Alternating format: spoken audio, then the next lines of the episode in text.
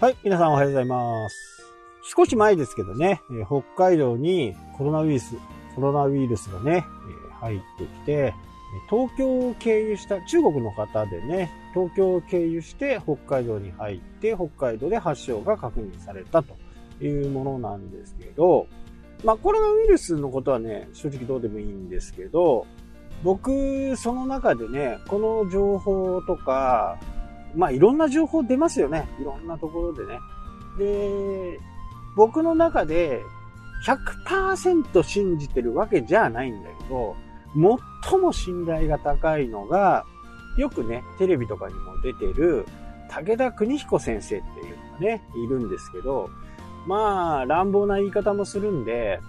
嫌われがちなんですけどね、本当にね、科学を、もう科学者なんでね、えー科学からね、物事を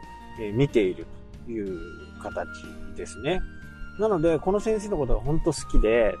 えー理屈がね、あるんですよ、すべて。プラスチックのことに関してもそうですし、まあ、出すことにね、あの、出す、出すのがいいよっては言わないですけど、まあ出したところでそんなに影響ないよっていうこととか、あとは、温暖化になんかは進んでないとか、まあ今回のコロナウイルスに関してもね、まあ共存していかなきゃダメだし、この3%死ちょ死え致死率3%っていうのは、まあ、感染病の中でもすごく低い方、まあ、低い方だというふうにね、えー言ってます。で、みんながこぞってね、マスクをしてるのは、マスクをしたからといって感染するわけではない。マスクをしな、した、しなかったから感染しやすいとか、マスクをしたから感染しづらいっていうことではないんですよね。えー感染してる方が、そのくしゃみとか、ね、咳とか、そういったものでウイルスを撒き散らすのを防止するというのが、マスクのね、一番大きな目的だ。まあ、しないよりはした方がいいのかもしれないですけどね。えーその辺はね、そういうふうに言ってましたね。で、あの人ね、ズバズバ言うんで、よくね、あの、コンビニで99%ウイルスをカットって書いてある。多分、その1%入ってきちゃダメじゃんっていう話ですね。コロナウイルス自体も、えー小さい、サイズとしてはね、すごく小さいウイルスなんで、まあ確実にそこら辺で売っているマスクではね、ダメなんですね。本格的にマスクで防止しようと思うと、防塵マスクをつけないと効果がないと言われてますんでね。えーそこよりもね、まあ先生も言ってましたけど、体力をつける、睡眠をとる。要はウイルスなんで、体力が弱ってきたり、抵抗力、人間の昔から持っているね、その抵抗力を上げることが何よりもいいと。なので、ウイルスなんで、弱いところに入ってきた時に増幅していくというわけですよね。なので、美味しいもの食べて、ゆっくり寝て、そうすることでね、ウイルスの感染を防ぐということがね、できますから、ここは結構重要なんじゃないかなっていうふうにね、僕自身は思ってます。で、僕が気をつけてるのはね、結構手袋をするんですよね。街中行くときは特に。まあ冬場だとね、えー全然不思議がられないとは思うんですけど、まあ夏場にね、手袋するのは、なんか、おかしな話になるんで、まああんまりしないようにはするんですけどね。えーただこういうウイルスとかそういったものが出ると、手袋をすることで、その、まあ、ばい菌とかね、そういうウイルスとか、そういったものを触ったとしても、その触った手袋をしっかり処理すればね、今回のコロナなんかはもうアルコールで一発死んじゃうという話なんで、こういう手袋をつけるというのがね、僕としてはね、一番いいかな。なので、地方にね、出張に行った時は、まあちょっと暑くてもね、ちょっとさうすら寒いなぐらいでも、まあ手袋します。忘れてなかったら。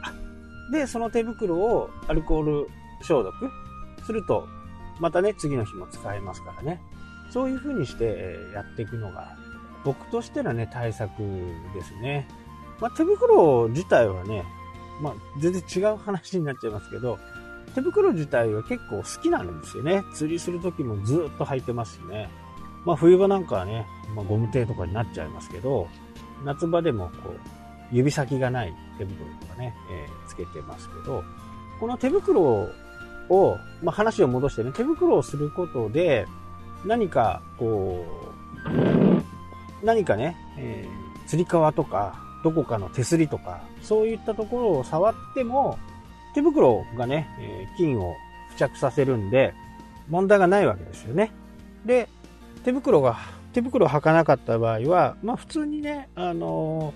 ー、街を歩いてて何かこう、電車に乗るとかね、バスに乗るとか、そういった時に、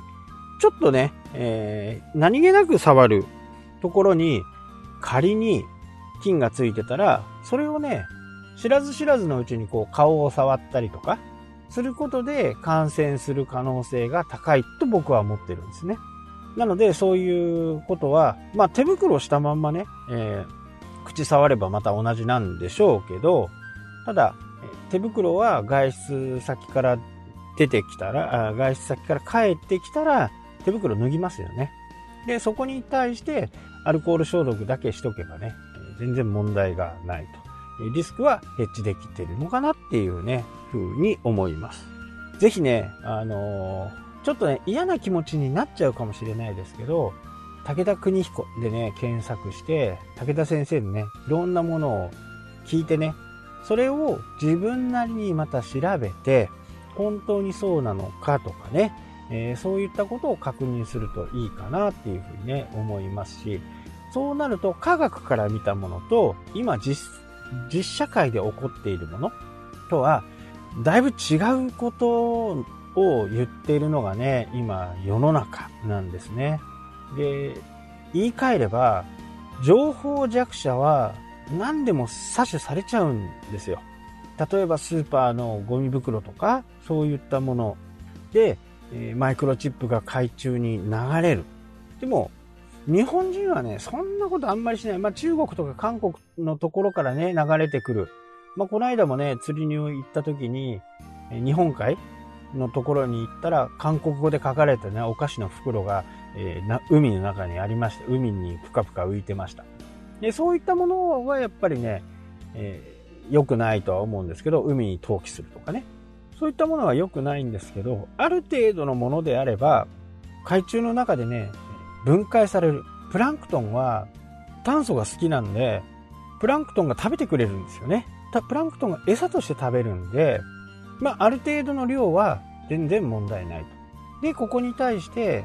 国とかね、そういったところ、まあ、スーパーとか2円、3円でね、今までもらえなかったお金をもらうわけですよ。一番いい例が、